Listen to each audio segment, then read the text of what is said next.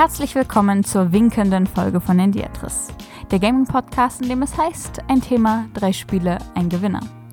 Ein Podcaster geht, ein neuer kommt dazu.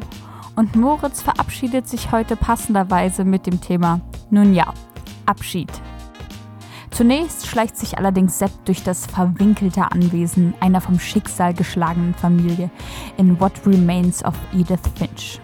Im Anschluss begibt sich Moritz dann mit Mani und Meche durch Grim Fandangos Reich der Toten, bevor Niklas zum Abschluss in To the Moon einen besonderen letzten Wunsch erfüllt. Also dann, lehnt euch zurück und verabschiedet euch von all dem Stress. Viel Spaß!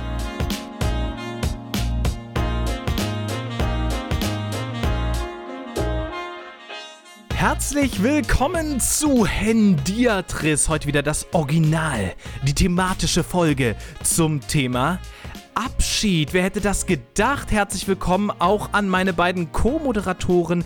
Hallo Sepp. Hallo Niklas. Schön, dass du da bist. Wie geht's dir? Ich Alles freue mich auch. Ah, mir, geht, mir geht's wunderbar. Es ist äh, ein schöner Tag gewesen. Ja, es wird zwar langsam kühl draußen, aber ein bisschen Sonne ist noch da. Es ist genau die richtige Zeit des Jahres. Herbst ist das Beste. Bist du auch Aber- ein Herbstfan? Ich bin, ich bin, Her ich bin ein Herbsttyp. Ja? Ja. also nicht, nicht nur von den Farben her. Ich bin einfach gefühlter, emotionaler Herbsttyp. Ja, wenn es draußen schmuddelig wird, wird es bei mir richtig warm. Das verstehe ich. Ähm, was wird denn bei dir schmuddelig, Moritz? Äh, hoffentlich noch gar nicht schmuddelig. Ähm, aber ich habe ja gerade gemerkt, dass äh, Jahreszeiten überbewertet sind. Äh, ich teile mein Jahr in Football-Saison und Nicht-Football-Saison. Ähm, und gerade ist wieder Football-Saison und ich fühle mich aufgeregt, weil heute Abend die Packers spielen ähm, gegen ein relativ gutes Team. Oh ja, die Indianapolis Colts, right? Yes. Genau. Ja, Philip Rivers gerade äh, tatsächlich nochmal auf seine alten Jahre, ähnlich wie A-Rod, eine ganz gute Saison, ne? Genau, mit sechs Siegen und drei Niederlagen und die Packers mit 7 zu 2. Aber das wird hoffentlich ähm, gut ausgehen für mich.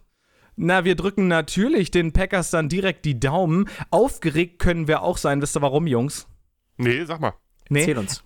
Wir haben eine neue Homepage, eine neue Website. Ich weiß, wir haben letzte Folge schon davon erzählt, aber diese Seite ist so aufregend und so genial. Und so neu. Grüße gehen raus an unsere fantastische Webdesignerin, Social Media Editor und Grafikdesignerin und überhaupt alles, was wir nicht können halt. Martha, vielen, vielen Dank an der Stelle nochmal. Die Vielen Homepage Dank. ist so, so cool geworden. Und ich kann nur allen Leuten raten, die das noch nicht getan haben, geht einfach mal auf hendiatris.de. Da gibt es ganz viele neue, kleine, nette Spielereien. Unter anderem könnt ihr eure eigenen Themenvorschläge einbringen. Wusstet ihr das, Jungs? Jetzt weiß ich's. Ja, ich habe da gleich äh, mehrfach, mehrfach gespammt mit unterschiedlichen IP-Adressen, ja, um, um mal mein Thema hier durchzukriegen. Ja, das Äh, dachte Müll ich mir schon. Als letztens Büroklammern kam, da war ich mir dann doch recht sicher, das musst du gewesen sein. Na gut, also ich will nur sagen, äh, die, die Anfrage kam häufiger, können wir nicht auch mal Themen vorschlagen? Ja, könnt ihr jetzt. Geht einfach auf unsere Homepage und ab damit. Wir hatten schon ein paar sehr, sehr coole Vorschläge jetzt mit dabei, aber mehr sind natürlich immer besser, immer schöner. Also wenn ihr wollt, dass wir mal ein Thema äh, besprechen, was euch interessiert, dann ist jetzt eure Chance gekommen. Genau, denn es ist wie immer bei Handyatris, wir sind zu dritt, wir haben ein gemeinsames Thema und haben drei verschiedene Spiele mitgebracht, die zu diesem Thema besonders gut passen. Und heute ist ein ziemlich besonderes Thema dran. Denn es ist die letzte Folge von Moritz. Hm. Genau. Und deshalb auch dann ähm, das bisschen traurige Thema Abschied. Und ähm, da habe ich natürlich, wie ihr das alle gewohnt seid, ähm, einen kleinen Input mitgebracht zum Thema Abschied und den würde ich aber gar nicht so sehr auf meinen Abschied beziehen, sondern mehr auf das Thema an sich. Das Ähm, müssen wir dann machen. das müssen wir dann machen, genau. Damit es mir dann besser geht. Genau, und ich fange einfach mal an damit, würde ich sagen. Genau, ein Abschied, äh, da habe ich mal auch gleich mal nachgeguckt, ganz klassisch, was heißt das, das, also was heißt eigentlich das etymologisch, wo kommt es her? Das war gar nicht so einfach, das war ein mega langer Artikel über Mittelhochdeutsch, Ableitungen von XY. Eigentlich heißt es sowas wie sich trennen. Und ähm, das ist wahrscheinlich das alltäglichste und gleichzeitig unalltäglichste, was wir so kennen. Also Mhm. von der ähm, Begrüßungs- bzw. Abschiedsformel des Händedrückens, des Einschlagens ähm, oder ähnlichem bis hin zum Abschiednehmen von geliebten Personen, zum Beispiel wenn sie versterben, ist sozusagen alles dabei. Ähm, da ist mir auch aufgefallen, so gerade in Corona-Zeiten, äh, natürlich auch das Thema Tod. Ähm, aber auch das ganz alltägliche Thema Abschied und Begrüßen ist ähm, super weird geworden. Findet ihr das Ja, auch? ja, ich, ja, auf jeden das, Fall. Dieses, dieses, es war ja schon früher manchmal schlimm, dieses, ich weiß nicht genau, wie ich jemanden begrüßen soll. Heute weiß man es gar nicht mehr. Ähm, oder ist Ja. überfordert, wenn jemand anders das nicht richtig weiß und dann gibt es die Faust oder den Corona-Gruß mit der Dings.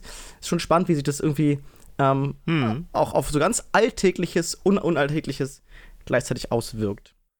Ich kann aus eigener Erfahrung sagen, dass dieses Abschiednehmen auch von Kindern zum Beispiel erst gelernt werden muss.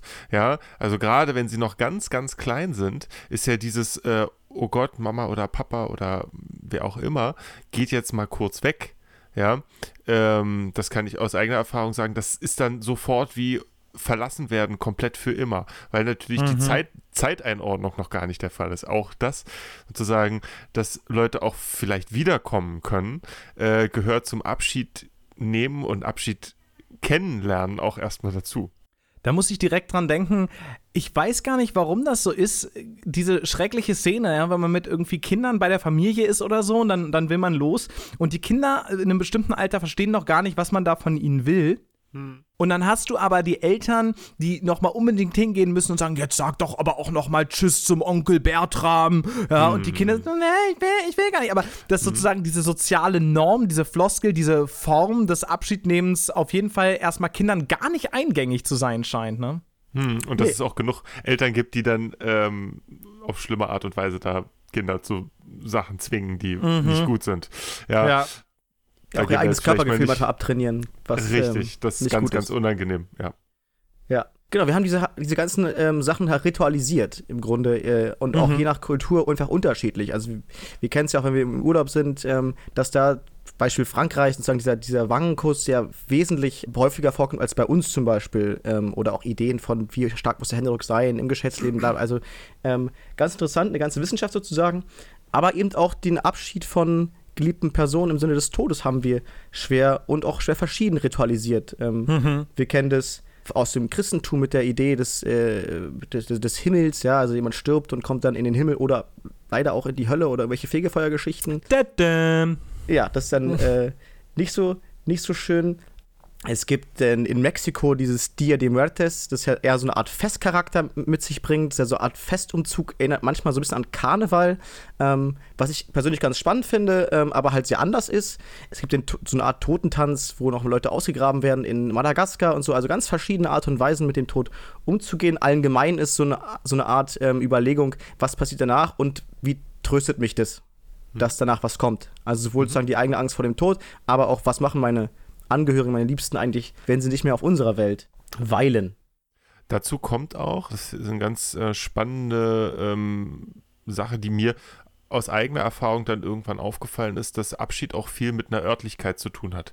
Nachdem meine Mutter gestorben ist, war es ganz, Mhm. ganz, ganz schwierig zu sagen, was passiert dann eigentlich jetzt mit ihr. Sie war jetzt keine Person, die so klassisch Friedhöfe gut fand, ja, und äh, hatte immer so eine Idee von, ich will irgendwo verstreut werden, die Asche und so, ne, bla bla, oder bei irgendjemandem auf dem Kamin stehen, so nach dem Motto, ja, und ähm, wie, ja. aber wie, ähm, wie wichtig für Erinnerung auch Örtlichkeit manchmal sein kann und ähm, dann auch wieder Ritual, dass eben Friedhöfe als Beispiel jetzt nicht nur der Aufbewahrungsort für die Urne, für das Grab, wie auch immer sind, sondern auch tatsächlich ritualisierte Orte und, und Begegnungsstätten von den Hinterbliebenen quasi, ja. Also, dass man wirklich da dezidiert hingeht, sich dafür auch Zeit nimmt, ritualisiert und so weiter, dass das Teil des Abschiednehmens auch sein kann, einfach einen spezifischen Ort zu haben. Das habe ich als Kind und Heranwachsender nie als, als ähm, entscheidend oder wichtig empfunden, aber das gehört ganz stark auch mit dazu. Und das ist auch gar nicht nur im religiösen Sinne, glaube ich. Ähm, also ich Nee, zum Beispiel für mich selbst nicht, ähm, ja. habe, also klar, diese Fried- Friedhöfe sind, die wir kennen, meistens christlich ähm, Mhm. geprägt. Da ist auch eine Kapelle drauf und sowas. Und für mich ist es jetzt gerade nicht so wichtig, aber ähm, wenn ich beim Grab meines Opas stehe, habe ich tatsächlich mehr das Gefühl, ihm nahe zu sein, als wann anders, wenn ich an ihn denke. Mhm. Ähm, also, und das ist, also das ist mein Gefühl. Das ist eigentlich ganz interessant, ja. Ja. Und dann vielleicht noch, um ein anderes Konzept sozusagen nochmal vorzustellen, ähm, äh, es kommt bestimmt auch nachher nochmal so auch Ideen von Karma, ja, dass sozusagen gar nicht Mhm. in das Reich der Toten eingeht, sondern eben als andere Inkarnation auf derselben Welt wieder aufkreuzt. Ähm, was auch eine ganz spannende Idee zu sein scheint für mich. Habt ihr da noch was zu ergänzen? Fehlt euch was zum Thema Abschied? Oder taucht es dann am ehesten nochmal in der Diskussion über unsere Spiele auf? Ich wollte gerade sagen, ich glaube, wir werden jetzt oder haben hoffentlich so viele verschiedene Aspekte von Abschied in unseren Spielen abgedeckt, dass wir da bei eventuellen Lücken da noch ein bisschen was ergänzen können. Ja, und ich finde sehr schön, dass du, Sepp, gerade auch nochmal gesagt hattest, Kinder müssen erst das Konzept entwickeln, das an einen Abschied ja auch ein Wiedertreffen und auf ein erneutes Aufeinandertreffen und wieder was gemeinsam tun folgen kann. Und das ist natürlich, auch wenn du es nicht über dich machen wolltest, Moritz, mache ich es jetzt über dich. Das ist natürlich ein hehrer Wunsch, mit dem wir diese Folge hier heute mit dir begehen, dass du uns dann doch auch wieder als Gast zumindest oder für andere kleine Spezialprojekte immer erhalten bleiben wirst. Insofern diese sehr, sehr weiche Form von Abschied und nicht hier die ganz dramatischen Formen. Ja. Genau. Es, es ist eher die Grußformel als Genau. die ganz schlimme Variante. Eher die Grußformel sehr der drum. Dia de Muertos, ja. Wunderbar. Obwohl, ihr könnt auch, wenn ihr möchtet, jedes Jahr meinen Abschied einfach feiern nochmal, wenn ihr möchtet. Tatsächlich wäre es ein bisschen witzig, ja. Das stimmt, immer im November. Aber mit dem Rahmen würde ich sagen, widmen wir uns doch einfach schon mal dem ersten Spiel. Und heute darf beginnen äh, der liebe Sepp. Was hast du uns denn mitgebracht? Worum geht's heute bei dir? Uh. Es geht um What Remains of Edith Finch.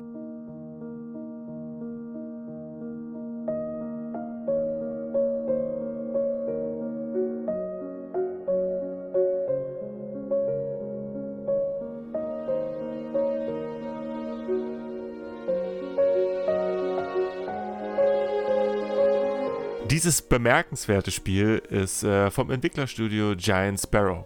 Die sind Mhm. mm, Medium bekannt, würde ich jetzt mal sagen. Sie haben äh, ja, Wie hätten ja. Sie Ihr Indie-Studio gerne? Blutig, gut durch oder Medium? Rare? Hätten Sie es gerne Rare? Ah, Ähm, uh, ah. uh. Das ist auch ein Entwicklerstudio. Ah, okay. Eben. Hm, okay. Ähm, Ach, das ist witzig, weil das ist übrigens Ah, auch. Funny.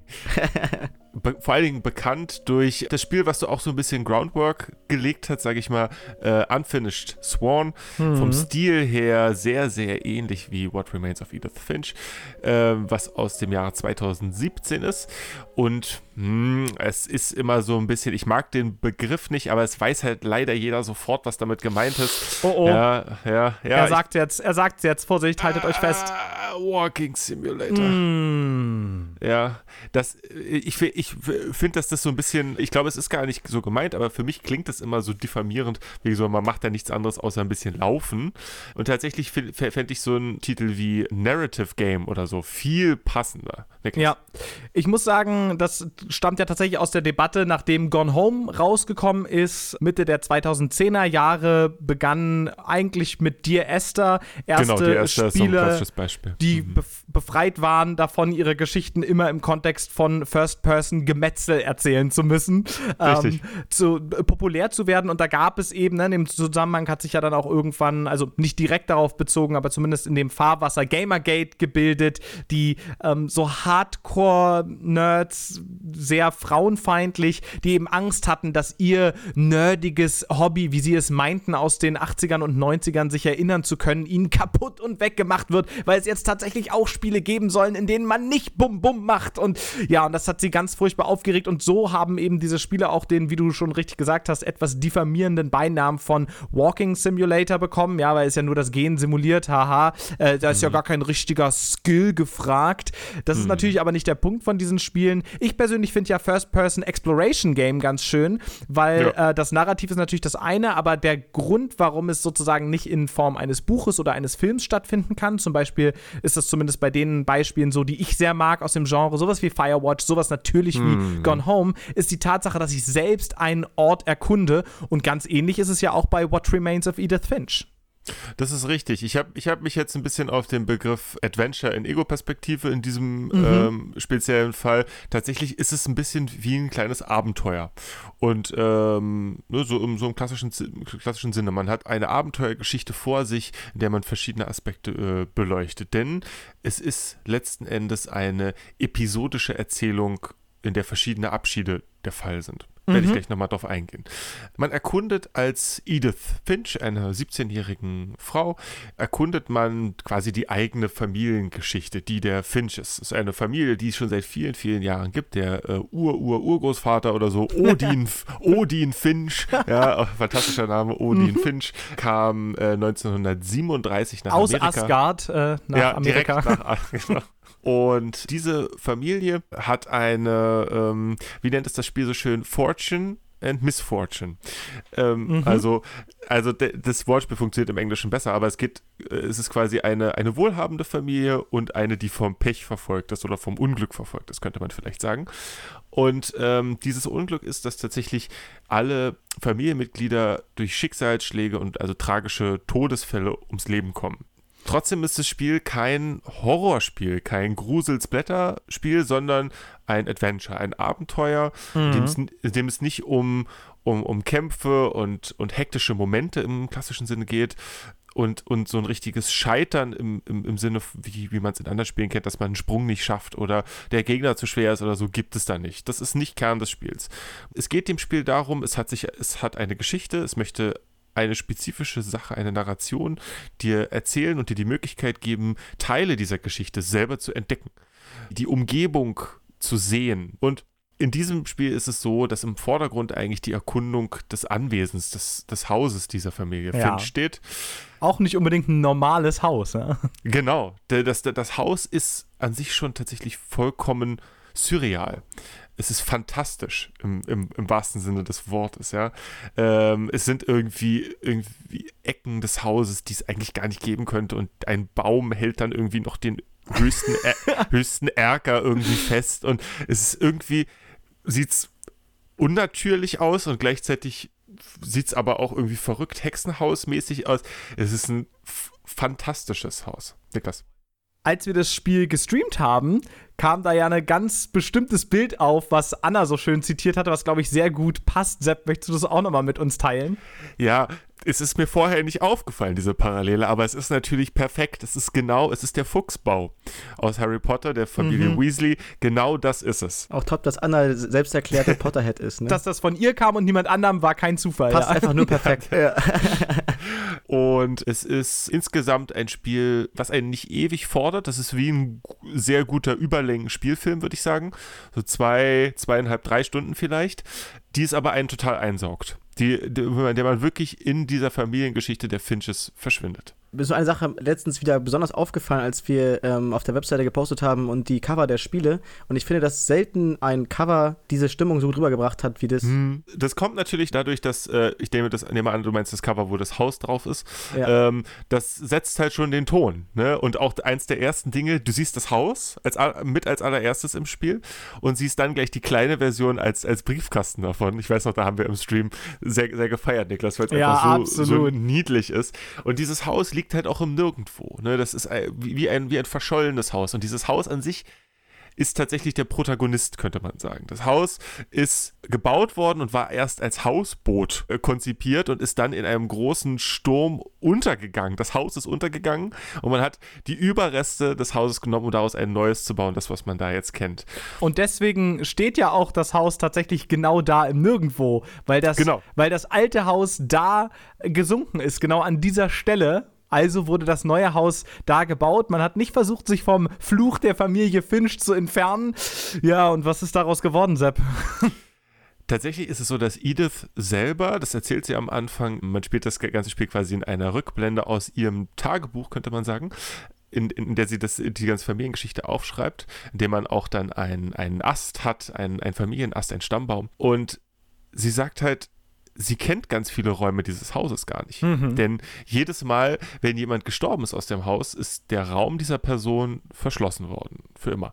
Und was sie jetzt aber in ihrem Besuch dort feststellt, ist, es gibt Wege durch dieses fantastische Haus, kleine Gänge, immer wieder, ja, wo dann mit, mit Schlüsseln, den Schlüssel, den sie von, von ihrer Mutter äh, bei der Beerdigung bekommen hat, als letzte Überlebende im Moment dieser Familie Finch, gibt ihr auch den Schlüssel in die Familiengeschichte. Und dann äh, spielt man sich quasi von Raum zu Raum. Und ich möch, möchte mal einen Raum kurz erzählen Oh ja, bitte. ein tatsächlich sehr besonderer Raum für mich ist der von Gregory. Mhm. Man kommt an das Kinderbettchen. Gregory ist äh, in, in sehr jungen, mit sehr jungen Jahren gestorben. Äh, und man kommt an das Kinderbettchen und taucht dann eben, das kann man zur Gesamtmechanik des Spiels vielleicht erklären, durch bestimmte Gegenstände in dem Raum taucht man dann quasi in das Leben dieser Person ein, in den wahrscheinlich letzten Momenten dieser Person. Und bei Gregory ist es so, dass ein kleines Kind ist, was in der Badewanne sitzt. Und man kann da so ein bisschen spielen mit den Badewannenfiguren, ja, mit so einem Quietscheentchen und man kann den, den Wasserhahn, da kommt man irgendwie nicht ran, aber man kann so, so, so Quatsch damit machen und das Wasser spritzt und so. Also äh, eine, eine schöne Badewannenerfahrung als Kind. Und ähm, man hört im Hintergrund auch immer wieder die Mama, also man hört sie immer mal wieder, aber sie ist nicht da und das Kind ertrinkt in der Badewanne. Das ist für mich ganz persönlich eine unfassbare Angst als, als Vater. Mhm.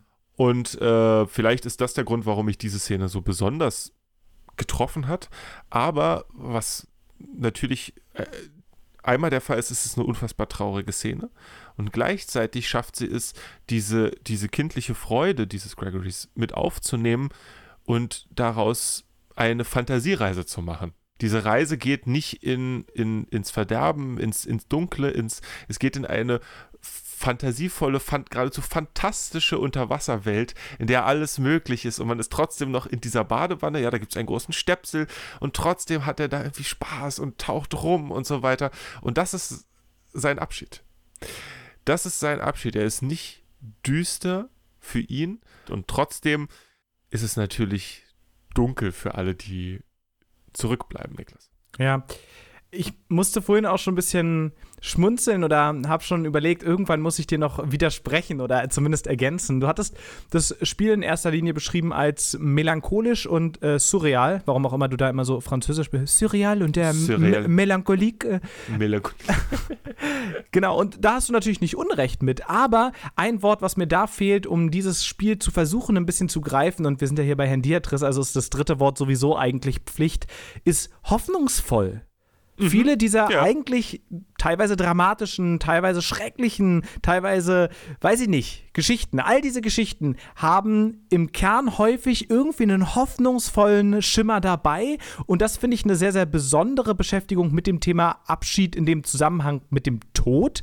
Und finde, dass das das wirklich ähm, ganz zu was ganz Besonderem macht, Moritz. Das ist ja, sagen, das spannt ja den Bogen zu dem, was ich vorhin erzählt habe, dass ja ähm, auch so Vorstellungen von Abschied aber was Tröstendes haben können. Und ich finde, genau Mhm, das hat etwas Tröstendes, weil sozusagen sein Abschied etwas in unseren Augen Schönes, ja, etwas für ihn nicht Schreckliches gewesen ist. Und darauf basieren ja ganz, ganz viele Ideen für nach dem Tod und ähm, auf dem Weg in den Tod. Richtig, und das, und das nimmt das Spiel auf. So kann man sich tatsächlich das vorstellen. Und dieses Minispiel ist nicht das richtige Wort, es trägt dem gar Mhm. nicht Rechnung. Diese, dieses Spielprinzip, was in diesem speziellen Fall bei Gregory dann angewendet wird, wenn man das in so einer Gamersprache formulieren will, könnte man sagen, das ist jetzt das Unterwasserlevel und dann gibt es irgendwie noch das Jump, Jumping-Level oder so, ja, gibt es tatsächlich auch, wo man dann in die Figur einer Katze und eines und ähm, dann später einer Eule, ja, dann wird man ist in der Rolle von verschiedenen Tieren, ja, und so hat jede Person nicht nur ihren Raum, sondern auch ihr eigenes Spielprinzip. Ja, wie gesagt, Mini, Minigame passt da nicht, aber das ist der Begriff, in dem sich dann jeder jetzt was vorstellen kann. Und so bleibt das Spiel in dem Raum, in dem Spielprinzip jedes Mal bei dem Thema Abschied. Es wird sich von der Person, dem Raum und dem Prinzip des Spiels verabschiedet für, diesen, für diese Variante.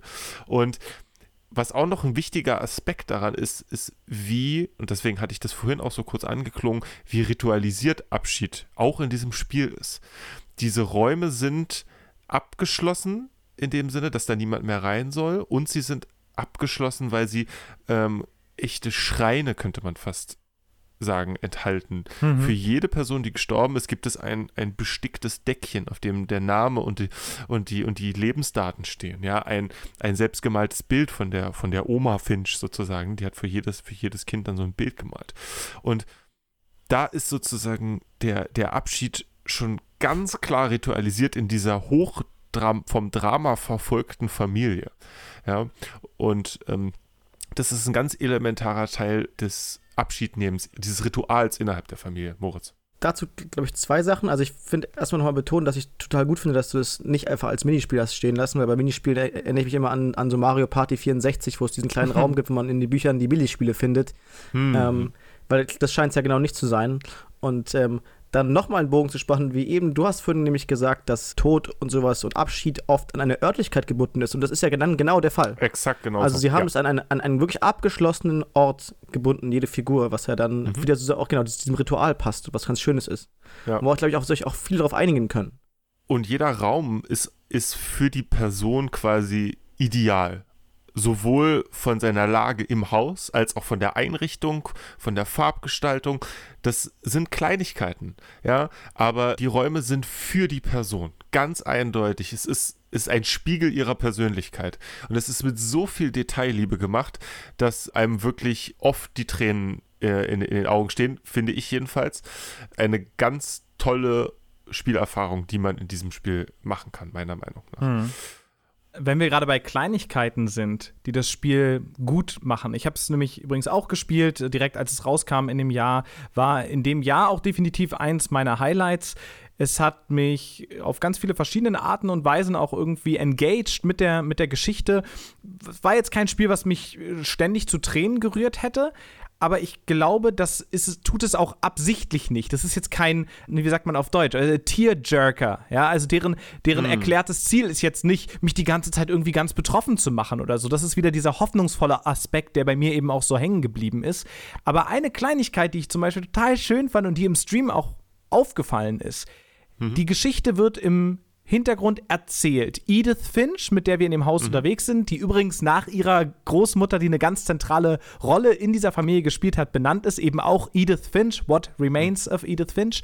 Die junge Edith, die erzählt die ganze Zeit so ein bisschen von dem Haus, von der, ihrer Beziehung mit mhm. der Mutter und der Text von wichtigen Passagen manifestiert sich in der Welt und verschwindet dann aber auch wieder. Er fliegt ja. irgendwo hin. Und was sie dabei machen, ist nicht einfach nur den Text in die Welt zu klatschen, sondern dort, wo der auftaucht und auch dort, wo er sich hinbewegt, die Schriftart, die Art und Weise, wie es sich zum restlichen Bild verhält, also zum restlichen Ausschnitt, den wir gerade sehen, obwohl wir frei sind in unserer Bewegung, in First Person dieses Haus zu durchstreifen und kennenzulernen, ist diese Schrift dazu da, uns ein bisschen in die richtige Richtung zu lenken. Einfach nur ein kleiner, vorsichtiger Stupser. Und das ist wieder so eine Kleinigkeit, die dieses Spiel und diese Erkundungstour durch das Haus der Finches so besonders macht. Ja, es nimmt dann auch wieder zum Thema Engagement, was du gerade ja auch angesprochen hast. Es nimmt dann auch einfach spielmechanisch äh, und so an der Hand und sagt: Moment, jetzt ist hier eine Kurbel, jetzt musst du diese Bewegung mhm. quasi auch selber durchführen mit der Maus, ne? Oder weiß ich nicht, da ist dann, äh, äh muss man eine Tür irgendwie aufmachen oder so. Da muss man die versuchen, die Bewegung halt auch wirklich nachzuholen. Das, das Cage-Prinzip. So. Ja, es sind, es sind Kleinigkeiten, aber die schaffen eben auch nochmal so ein Engagement in das Spiel. So, und ähm, das finde ich ganz fantastisch gemacht. Ich möchte tatsächlich dieses Spiel und das Ende des Spiels nicht spoilern, mhm. ähm, denn es gibt auch da am Ende nochmal einen großen, großen Abschiedspunkt. Was ich vielleicht sagen kann, ist, dass Edith, während sie da durch das Haus läuft, selber schwanger ist. Ja, das Yay. haben wir, im, das haben wir im, im Stream ja dann auch gesehen. Da haben wir ein bisschen aneinander vorbeigeredet. Niklas wollte es gar nicht zeigen und ich dachte so, Hä, weiß er das vielleicht noch gar, weiß er das nicht mehr oder so? Und dann, wenn man tatsächlich einfach an sich runterguckt, man guckt an sich runter und sieht dann einen wunderschönen einen großen Babybauch. Babybauch ja. Und ähm, das ist natürlich auch wieder toll. Es geht um Familiengeschichte, die da selber entdeckt werden soll. Und im Bauch ist quasi schon die nächste Generation. Und tja, wie das dann eben zu Ende geht, möchte ich jetzt hier gar nicht spoilern. Ähm, es ist ein Spiel, was sich mit Abschied beschäftigt, was die traurige Seite, aber auch die hoffnungsvolle Seite von Abschied aus ganz, ganz vielen Perspektiven zeigt. Alten Abschied, frischen Abschied, das finde ich auch nochmal ganz, ganz toll, wie das Spiel das macht. Wie selbst für, für, für die Hauptperson unbekannte Charaktere trotzdem so Teil des Lebens sind, dass sie Abschied nehmen will und muss von denen, obwohl sie sie selber nie kennengelernt hat. Ja. Es ist einfach eine schöne, schöne Zeit, die man dort verbringt, mit einem Lachen in einem weinenden Auge und ganz viel neuen, tollen Dingen, die man so wahrscheinlich noch nie gesehen hat. Schön. Das ist wunderbar. Vielen Dank, Sepp, für dieses besondere Spiel und diese Vorstellung. Jetzt ist aber eine nächste besondere Vorstellung dran, weil der liebe Moritz auch ein Spiel mitgebracht hat zum Thema Abschied. Was hast du heute dabei? Ach, ich sollte auch ein Spiel mitbringen. ich dachte, es reicht, wenn ich hier bin. ich habe mich selbst mitgebracht, genau. ähm, nein, äh, ich habe euch auch ein besonderes Spiel mitgebracht, nämlich Grim Fandango.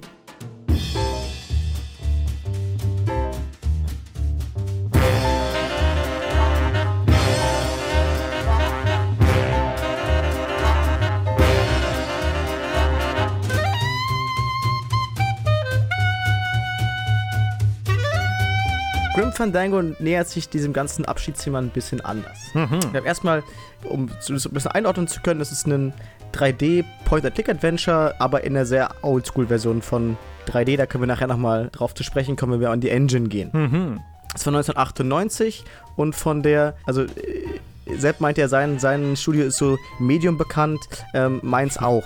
Ja, Lukas Arts ja. kennt jetzt auch nicht jeder. Kennen nur die Experten. Nee, ist wirklich nur für eingefleischte Kenner. Experten genau, von LucasArts. Ähm, wir hatten, glaube ich, auch schon mal ein Spiel von LucasArts, dazu haben wir darüber mal gesprochen. Wir kennen die meisten so von, von Star Wars-Shit, aber eben auch aus einer ganz alten Videospielgeschichte. Ich habe übrigens das Remake von 2015 gespielt. Das unterscheidet sich geringfügig in der, in der Grafik, aber auch in der Steuerung. Die ist ein bisschen besser noch geworden, aber auch kein großer Ultrabrüller, Niklas. Ja, vielleicht kann man da einfach auf die Grafik auch direkt in dem Zusammenhang ganz kurz eingehen. Ja.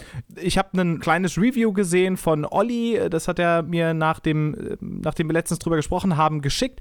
Das hat auch nochmal eine Sache aufgegriffen. Das Remake sieht jetzt gar nicht so viel toller oder besser aus als das Original von 98. Das liegt daran, weil das tatsächlich 3D ist in dem Sinne, als dass es starre Kameraperspektiven gibt auf einen pre-rendered Background. Ja, das heißt, der Background ist einfach so fertig, wie er ist und nur die Charaktere bewegen sich tatsächlich dynamisch durch das Bild. Und im Remake oder im Remaster könnte man auch sagen, ist äh, ja immer so ein bisschen mhm. eine Debatte, was davon jetzt was genau, ist. Genau, Remaster ist auch, ist auch richtiger. Ich habe ähm, ja, aber ist ja ich. letztendlich, wie gesagt, auch ein bisschen Lirum Larum.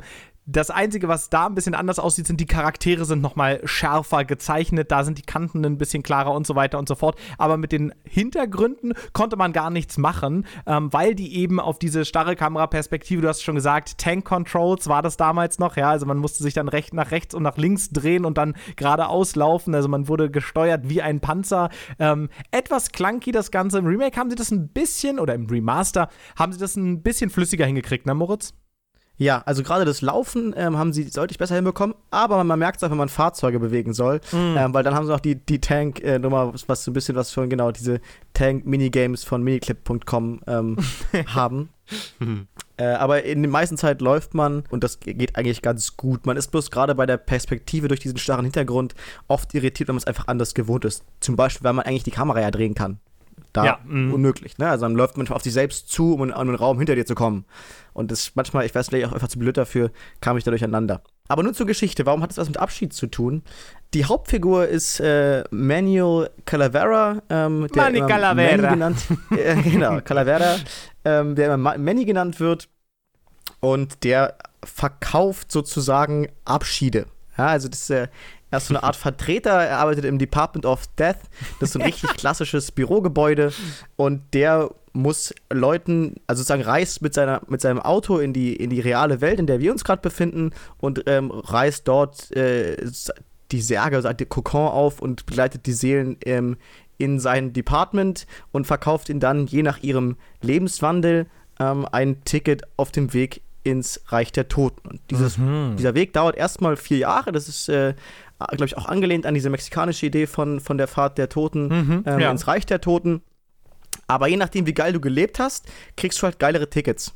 So, also ich kann, ähm, wie es Calavera am Anfang passiert, verkauft er einem Typen halt das, das Sparmodell sozusagen, das ist dann ein Holzsarg mit so, ähm, mit so Bauschaum ausgespritzt. Ja, damit das, ganz so. Das war ja noch nicht mal das Schlechteste. Es gab der, der erste Sacker, der musste doch sogar mit so einem Gehstock mit einem Kompass. Das war alles, was er gekriegt hat. Ja, stimmt. Weil genau. also, ja, der war noch ein harter Geizkragen. Ne? ich brauche das alles hier nicht.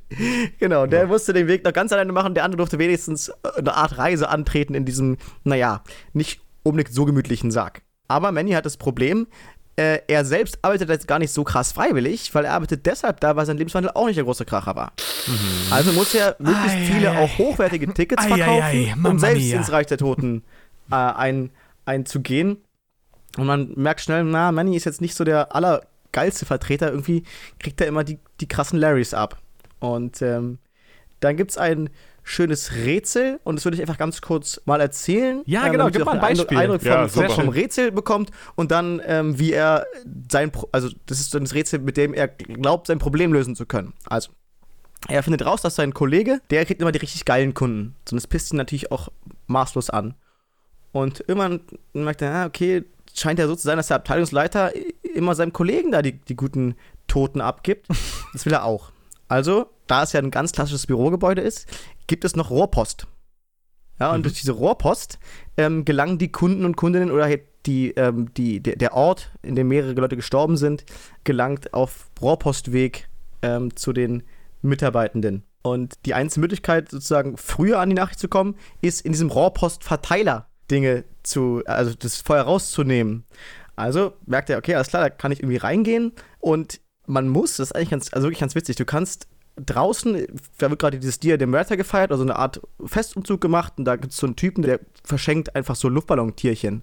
Die kannst du auch mitnehmen. Ähm, auch so viele du möchtest, war ganz witzig. Aber du kannst ihm auch, also sagst ihm, ja, äh, kannst du mir Sherlock Holmes kneten oder äh, ähm, äh, basteln, dann bastelt er die Sherlock Holmes. Aber du kannst auch einen Wurm nehmen. Und ein Wurm ist halt wirklich nur so ein labbriger kleiner äh, Luftballon. Dann brauchst du zwei. Und du hast mich gelernt, dass dein, der, der erste Kunde oder einer der ersten Kunden, die er bekommt, der, der hat den, Baum, den, den Bauschaumsarg bekommen. Und für diesen Bauschaum äh, braucht man genau zwei Flüssigkeiten. Mhm. Die kommen aus so chilligen Düsen raus. Also erkenne ich, okay, wenn ich das beides jeweils in die äh, Luftballons fülle und dann in meinem Büro in die Rohrpostmaschine klatsche, ja, dann muss unten dieser abgefahrene Dämon-Monteur, äh, der Demonteur sozusagen, der muss äh, unten dieses Ding wieder reparieren, kriegt natürlich einen miesen Hals. Und dann muss ich, ich musste es dann nochmal machen, weil ich erst unten rausgefunden habe, dass ich ihm, dass ich die Tür, die, die das sozusagen verschließt, kann ich zuschließen. Dann Das war bei mir ganz genau so. so. Ich hab, musste es auch zweimal machen, weil so. ich es vergessen hatte. Genau, dann kann man diese, diese Rohrpost aufhalten mit einer gelochten Spielkarte, also richtig klassisch Point-and-Click. Ich habe irgend, irgendwelchen Mist gefunden und kann den in der Welt einsetzen. Da, da finde ich dann den Ort, wo ich eine gute Person finde. Ne? Die Gut also ist untertrieben, oder? Ich meine. Ja, äh, wir finden nämlich äh, den, den, den Ort, an dem Mercedes gestorben ist. Mercedes Colomar. Eine Heilige, die noch auf der, auf der äh, Welt der Lebenden wandelte und leider jetzt den Weg ins Reich der Toten antreten muss. Natürlich will ich ihr das Ticket für den Zug Nummer 9 verkaufen, mit dem man nämlich nicht vier Jahre, sondern nur vier Minuten braucht. Wenn ich das Ja. also geschafft habe, komme ich ja meinem Abschied auch ein bisschen näher. Ähm, dann gehe ich an meinen, an meinen lustigen Computer und finde raus, dass natürlich kein Ticket für sie zu, zu, zu machen ist, egal wie heilig die Frau war. Was? Gibt wieder Holzklasse. Skandal. Findet er gar nicht geil und kommt dann langsam auf die Idee, das stimmt, geht einfach nicht mit rechten Dingen zu. Und nach und nach äh, kommen wir einer großen Verschwörung auf, den, äh, auf die Fersen, äh, in dem der Gangster Hector natürlich mit, mit diesen Tickets handelt für mit reichen Toten. Total genial, ganz klassische Mann, Verschwörungsgeschichte. Mann, Mann. Nicht mehr der Tod rettet uns aus der Klassengesellschaft. Und es ist natürlich, dass Mercedes und ich den Abschied feiern dürfen. Ne? Ähm, auch ganz doch schon der Kapitalismus-Dude, da diese richtig fiesen Gangster, die ganz oben äh, das ihr Büro haben im Dach, den muss ich auf die, auf die Ferse kommen, mit Hilfe von so einer Guerilla-Truppe, Salvador, irgendwas. Total geil, die unter dem Gebäude so ein kleines Mini-Büro haben. Genial.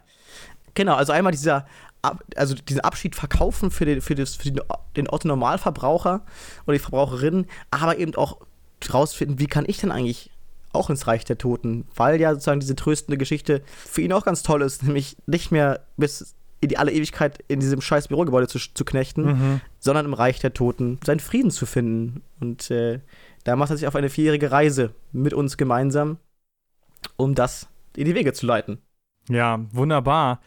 Ich muss ja sagen, was man bei Grim Fandango vielleicht noch dazu sagen sollte, es ist ein Spiel, was sich sehr stark auch nochmal an Filmen orientiert. Es sollte der große neue Kracher von LucasArts werden und hat so ein bisschen Einflüsse von Casablanca und überhaupt Film Noir, ne? Auch da, äh, schau, schau mir in die Augen, Kleines und so, auch das hat ja was von, von Abschied ähm, und das finden wir hier auf jeden Fall wieder. Aber auch einige Szenen, die durchaus an Indiana Jones und so erinnern, also auch wiederum Sachen, die von LucasArts beziehungsweise dann eben Lucasfilms ähm, selbst kamen. Und das war der, der Versuch, versucht. Da war man auch damals sehr, sehr optimistisch. Das Spiel war sehr, sehr lange in der Entwicklung, war ziemlich teuer, war sehr optimistisch damit, einen großen, tollen, fulminanten Schritt im Point-and-Click-Adventure gehen zu können tatsächlich muss man kurz erklären, warum dieses Spiel überhaupt auch so viel Budget gekriegt hat und ja, so, ja, ja.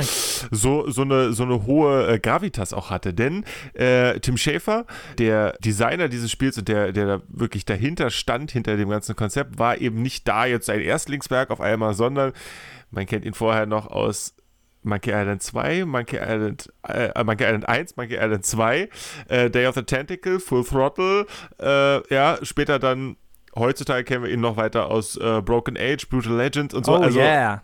a lot of stuff. So. Und der, der Übergang, und ich glaube, darauf wolltest du gerade hinaus, Niklas, Mhm. äh, von der Scum Engine zum Yes, 3D-Spiel. Ganz genau. Und tatsächlich, und den Punkt möchte ich dir aber auch gar nicht wegnehmen, Moritz, verbirgt sich da vielleicht auch eine weitere Abschiedsmechanik nochmal drin. Genau, der Abstieg vom klassischen Point-and-Click-Adventure, wie wir das kannten. Mhm, ja. Unter anderem mit Monkey Island oder Day of the Tentacle. Das ist übrigens gerade beim Game Pass, Day of the Ten- Tentacle, als Remastered. Also, wenn ihr da mal zuschlagen wollt. Ja, und Grim Fandango und noch ein drittes ja sogar auch. Äh, Full Throttle. Alle drei äh, Throttle. sind gerade beim Game Pass dazugekommen, denn Microsoft hat ja vor gar nicht allzu langer Zeit Double Fine gekauft. Das Genau. wiederum ist die Firma, die Tim Schafer, nachdem er LucasArts verlassen hat, gegründet hat. Also insofern, da schließt Ah. sich dann der Kreis wieder. Double Fine auch bekannt dadurch, dass sie so eine ganz große äh, Kickstarter-Kampagne dann gemacht haben, um Broken Age zu äh, machen zu können. Ja, also das war dann ein bisschen enttäuschend, aber egal, das, darum soll es gar nicht gehen. Grim Fandango Ja. auf jeden Fall Ich bin ganz bei dir. war für mich, muss ich sagen, leider auch eine große Enttäuschung. Ich mag es heutzutage gerne, ist alles gut. Ja, ich muss aber erklären, woher ich kam. Ich kam aus der, den Erfahrungen von äh, Monkey Island, den drei Teilen. Ich kam aus der Erfahrung von äh, Day of the Tentacle und so weiter. Das war meine, meine Prägung, was Adventure ist. Ja. Und dachte dann, na, von dieser genialen Firma, dieses LucasArts, da muss ich jetzt alles spielen. Und ähm, dann habe ich Grim Fandango gespielt. Und das ist natürlich, wenn man das andere vorher als, sein, als seinen Geschmack festgestellt hat, ja, ist es was anderes. Mir hat auch Monkey Island 4 zum Beispiel nie gefallen. Finde ich ganz schrecklich. Und der Übergang von 2D auf 3D, das war der Untergang. Und äh, Gr- Grim Fandango kann da nichts für. Es ist eine frische neue Idee, die sie dann auch gleich mit einem frischen neuen Spielkonzept kombiniert haben. Alles richtig gemacht eigentlich. Aber es war nie mein Game du jour. Ich glaube, man muss das vielleicht noch mal ein bisschen einordnen. Das ist 1998 rausgekommen. Das war in der Hochzeit des 3D-Craze, ja? Ja, ja, ja. Alles musste auf einmal 3D sein. Und wenn man sich zum Beispiel die Frage stellt, welches Puzzle, welche Geschichten, die in Grim Fandango passiert sind, kann man denn tatsächlich nur in einer 3D-Welt machen? Welche Vorzüge gewinnt dieses Spiel davon, sich verabschiedet zu haben von der Scum Engine, die weit erprobt war, sozusagen, und natürlich auch ihre, ihre Nachteile und Probleme hatten, hatte, aber die über Jahre entwickelt und weiterentwickelt wurde. Und dann fängt es eben frisch an in diesem 3D-Engine, dieser Skriptsprache, die dafür verwendet wurde. Und auf einmal muss alles neu entdeckt werden. Und die Rätsel bleiben aber mehr oder weniger die alten. Es gibt ein, zwei Rätsel in dem Spiel, für die muss man tatsächlich 3D in, in der dritten Dimension auch denken und das auch mit einbeziehen. Die sind aber alle ehrlich gesagt nicht unbedingt super gelungen, würde ich mich jetzt mal aus dem Fenster lehnen und das sagen. Ich finde halt, dass die Atmosphäre und dieser filmische Anspruch durch, durch die Art und Weise, das Spiel so zu präsentieren, durchaus geklappt hat. Und das war eben auch das große Leib- und Magenprojekt von Tim Schafer. Das war immer das Spiel, was er machen wollte, war Grim Fandango, ja. Und das, das spürt man auch. Aber gleichzeitig merkt man eben auch so ganz viele Kinderkrankheiten. Ein, ein einziges Beispiel sei kurz noch genannt, das Inventar. Ja, in, in anderen Spielen klickst du deine Liste durch und hast neben dir all deine Möglichkeiten, was hast du an Gegenständen dabei, super übersichtlich, kein Problem. Bei Grim Fandango öffnest du dein Inventarmenü, dann äh, zeigt äh, Manny, öffnet dann so ein bisschen seinen Mantel und zieht einen Gegenstand raus und dann kannst du durch alle Gegenstände, die du hast, einzeln durchgehen. Wenn du dich aus Versehen verklickst, was ungefähr 5000 Mal passiert, dann macht er Ching, Ching, Ching, Ching, Ching, Ching, Ching und öffnet seine Sichel und kommentiert mit My Side. I keep it where my heart used to be. Diesen Satz habe ich so oft gehört, den werde ich nie wieder vergessen. Und es wurde irgendwann so ein bisschen so ein Running Gag für sich selbst sozusagen. Aber das zeigt so ein bisschen, oh, ganz raus hatten sie es einfach noch nicht, wie sie es in 3D machen sollten. Und da hat dann vielleicht dieses Spiel, was im Gegensatz zu Monkey Island 4 ähm, super gute Witze hatte, tolle Anlehnungen, eine tolle frische Idee, trotzdem ein bisschen drunter gelitten. Mhm, ja. Sehe ich auch so. Ja, ich kann, kann, kann dem beipflichten, insofern, als dass. Ich, mir ist es auch aufgefallen. Das Inventar ist äh, erstens deshalb My furchtbar, weil manchmal my Sense my, aufgeht. my, my side. ja. Aber auch ein Problem ist, dadurch, dass es 3D ist, kann ich oft bis nie sehen, dass ich da was in der Hand habe, zum Beispiel. Mhm. Ja, mit, dass ich damit Ja. was kombinieren möchte. Und dann denke ich manchmal so, Alter, pack die Scheiße weg, Mann. Ich, ich laufe seit zwei Minuten hier durch die Gegend, hatte, hatte, hatte nie vor, noch dieses blöde Gebiss in der Ah, Hand zu haben. es so. Äh, äh, und dann, dann geht es irgendwie nicht. Dann ich, ah, okay, alles klar. Dann musst du erst im Inventar wieder aufmachen, dann das zumachen, dann ist dein, dein, dein, dein ähm, Gegenstand erst weg. Was mir auch aufgefallen ist, dass, dass so Kleinigkeiten, das scheint ganz klar aus der Zeit zu kommen mit, ähm, als es noch 2D war, dass so Gegenstände, ähm, die in, der, in so einer pixeligen 2D-Welt deutlich besser auffallen, äh, in der 3D-Welt, in der, also ein bisschen auch, naja, ist jetzt nicht das, was wir von heute gewohnt sind, ne, mit 3D Mhm, ja. manchmal gar nicht so einfach zu erkennen ist. Ich habe zum Beispiel ganz lange nicht erkannt, dass neben so einem Seil noch ein kürzeres Stück Seil hängt. Das konnte ich gar nicht erkennen. Ich weiß, welche Stelle auf dem Dach. Ne? Komplett unlogisch. Ich habe das, musste das nachgucken, da, was für ein kurzes Seil. Äh? Und da hatte ich auch schon wieder Angst, dass wenn ich jetzt das, wenn das nicht klappt, und dann geht er an das große Seil und braucht erstmal wieder vier Minuten, bis er unten ist. das, ist das ist die schlimme Version der Sichel. Ja, das ist das Seil. Da bist du ganz raus. Absolut. Aber gut. Ähm, aber genau, ich, um nochmal fest, festzuhalten, die Witze sind trotzdem toll. Ähm, macht einfach Spaß, das Spiel zu spielen. Auch wenn man natürlich merkt, dass äh, das ein Übergang in ein neues Zeitalter gewesen sein muss und sich auch von dem Gedanken verabschieden mussten, dass das das ganz große neue Ding wird.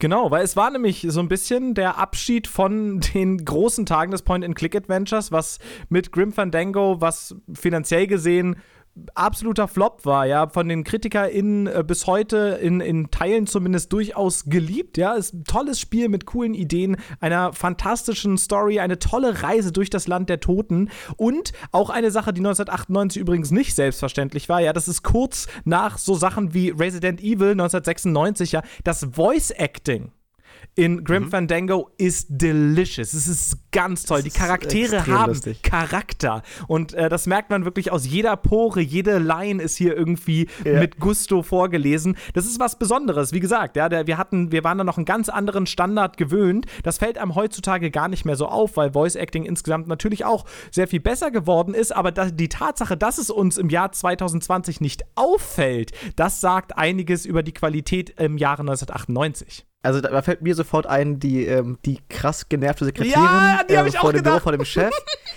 Also man kann nicht genervter klingen. Ja, das Sure, dieses, Manny. sie, sie verachtet ihn auch nicht direkt. Genau, also er ist ihr einfach egal. So, er kann mit, die kann auch die Frage 8 mal stellen, dann äh, auch ganz schön, dass die Dialoge sich auch verändern. Er ist nicht immer das gleiche sagt, sondern einfach auch verschiedene Sachen, also auf verschiedene Art und Weise äußert, wie genervt sie gerade von dir ist. äh, das ist sehr, sehr genial. Was man aber auch Grim Fandango noch zugute halten muss, vielleicht als auch Abschied davon, ist Persönlicher Ähm, Abschied. persönlicher Abschied. Es ist die letzte und das hat auch damit zu tun, dass es so, dass es so wenig erfolgreich war, leider.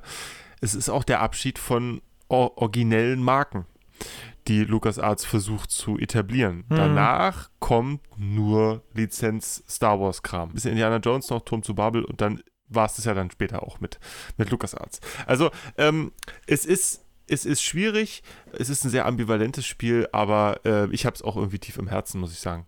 Dann fasst vielleicht mal noch mal ganz kurz zusammen, was für mich jetzt da so alles drinsteckt. Mhm. Also erstmal die Geschichte kreist sich ganz doll um Abschied und um den ritualisierten Abschied auch so ein bisschen, nämlich wie komme ich dann eigentlich ins Reich der Toten? Wie wird mein Abschied gestaltet? Wie angenehm oder unangenehm wird der ähm, auf Basis meines Lebenswandels auch so ein bisschen auch diese Karma-Geschichte. Aber auch, dass man den Hauptcharakter dabei helfen muss, quasi selbst äh, den Frieden zu finden, Abschied aus der aus dieser grausigen Bürowelt des Departments of Death, wo er ganz offensichtlich nicht arbeiten möchte. Ähm, der möchte eigentlich ins Reich der Toten.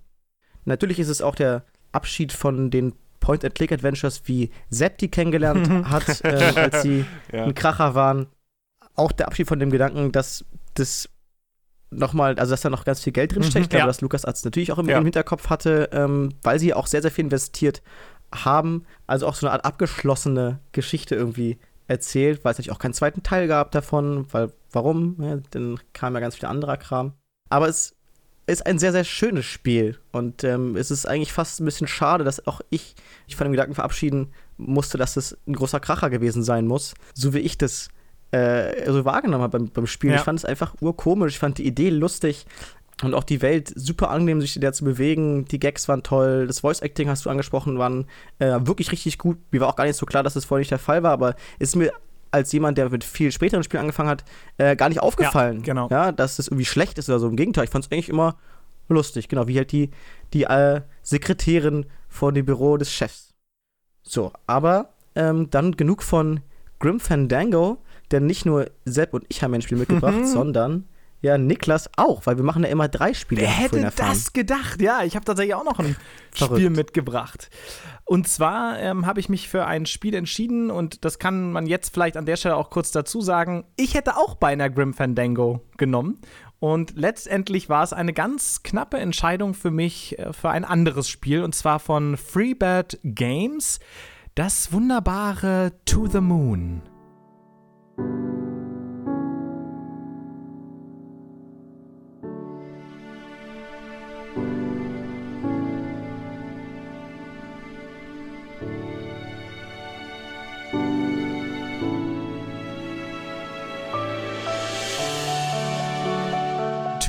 Moon ist 2011 für den PC erschienen. Das ist also schon auch wieder eine ganze Weile her, ehrlich gesagt. Es kommt mir fast frischer vor, aber das liegt wahrscheinlich an den Sequels. Von Freebird Games habe ich eben schon gesagt, klingt so ein bisschen aufbauschend. Oh, ein ganzes Studio. Eigentlich steht da hauptsächlich eine Person hinter, nämlich Can Reeves Gao, ähm, ein Spieleentwickler, der die Musik geschrieben hat, das Drehbuch geschrieben hat. Ja. Er hat ein bisschen Hilfe gehabt bei den Charakteren, die alle in Pixel Art erstellt sind. Und ähm, es ist eine, ich, ich nenne es mal, emotional futuristische Kurzgeschichte. Das heißt, es geht im Kern um eine ganz menschliche Geschichte. Es geht um einen alten Mann, der im Sterben liegt. Johnny können wir ihn nennen, John Wilds. Und äh, der hat einen letzten Wunsch. Aber es ist eben nicht nur emotional, sondern es ist auch futuristisch. Es ist also ein bisschen Science Fiction angehaucht, denn wir leben in einer Welt, in der es eine ganz tolle Erfindung gibt, mit der es möglich ist, Menschen kurz vor ihrem Tod, wenn sie im Koma liegen, noch einen letzten Wunsch zu erfüllen. Aber apropos Technologie, dieses Spiel wurde im RPG Maker erstellt. Kennt einer von euch beiden noch den RPG Maker? Ja, natürlich. ich raste hier Erzähl gerade aus, ja, selbstverständlich. Das ist tatsächlich eine Geschichte, die für mich bei einem äh, legendären Humble Bundle startete. da gab es den RPG Maker Version 4, 3, keine Ahnung, weiß ich nicht mehr. Ähm, und mit einer Trillion, ähm, wie nennt man das dann, DLCs, Assets, keine Ahnung, dazu, die auch irgendwie thematisch sortiert waren, der Mhm. Grusel, Grusel-Asset und der weiß ich nicht was.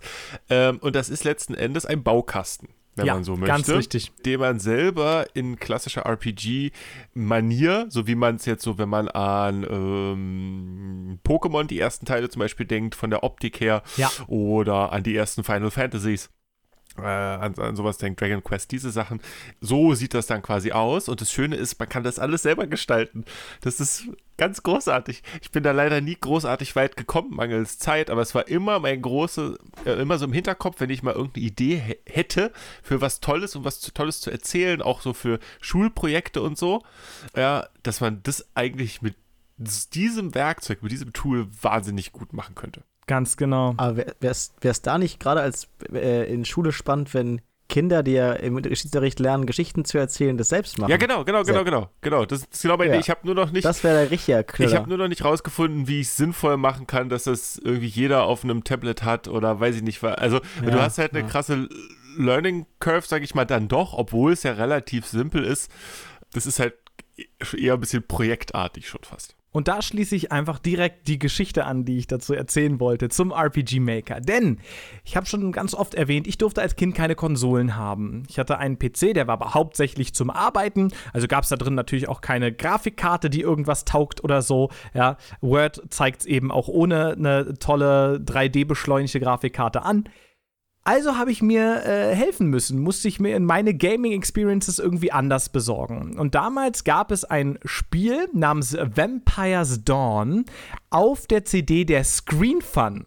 Ja. Mhm. Und dieses Spiel habe ich damals mit riesiger Freude gespielt, mit meinem Kumpel Jörn zusammen. Da müssen wir wirklich so 12, 13, so um den Dreh gewesen sein. Wahrscheinlich wirklich eher 11, 12, wenn ich jetzt nochmal so über nachdenke. Und wir haben uns damals so gefreut, denn unsere Eltern konnten mit dieser ganzen Pixel-Grafik natürlich überhaupt nichts anfangen und haben gar nicht erkannt, was für ein blutrünstiges, fieses Vampirspiel das war. Und wir haben uns ins Fäustchen gelacht, weil wir eben doch unsere Gaming-Experience Experiences bekommen haben, denn die Spiele, die im RPG Maker entwickelt worden sind, die laufen wirklich auf so ziemlich allem, was man anmachen kann und ähm, was, was dann irgendwie bootet, ja. Und so sind wir das irgendwie so ein bisschen umgangen und da war eine, eine Weile, waren diese Spiele aus dem RPG Maker für mich wirklich der allergrößte Kracher. Da kamen dann Sachen wie Mondschein zum Beispiel. Also wir haben uns die Spiele rausgesucht und ein weiteres Feature, was für uns damals natürlich super wichtig war, die haben nichts gekostet. Ja, die, die hm. Macherinnen und Macher haben die sehr häufig einfach als Hobby-Passionsprojekte gemacht und dann kostenlos auf irgendwelche RPG-Maker-Boards gestellt und da haben wir sie dann halt ja. runtergeladen und richtig schön gezockt. Unterwegs nach Düsterburg. Oh, tolle Sachen dabei gewesen.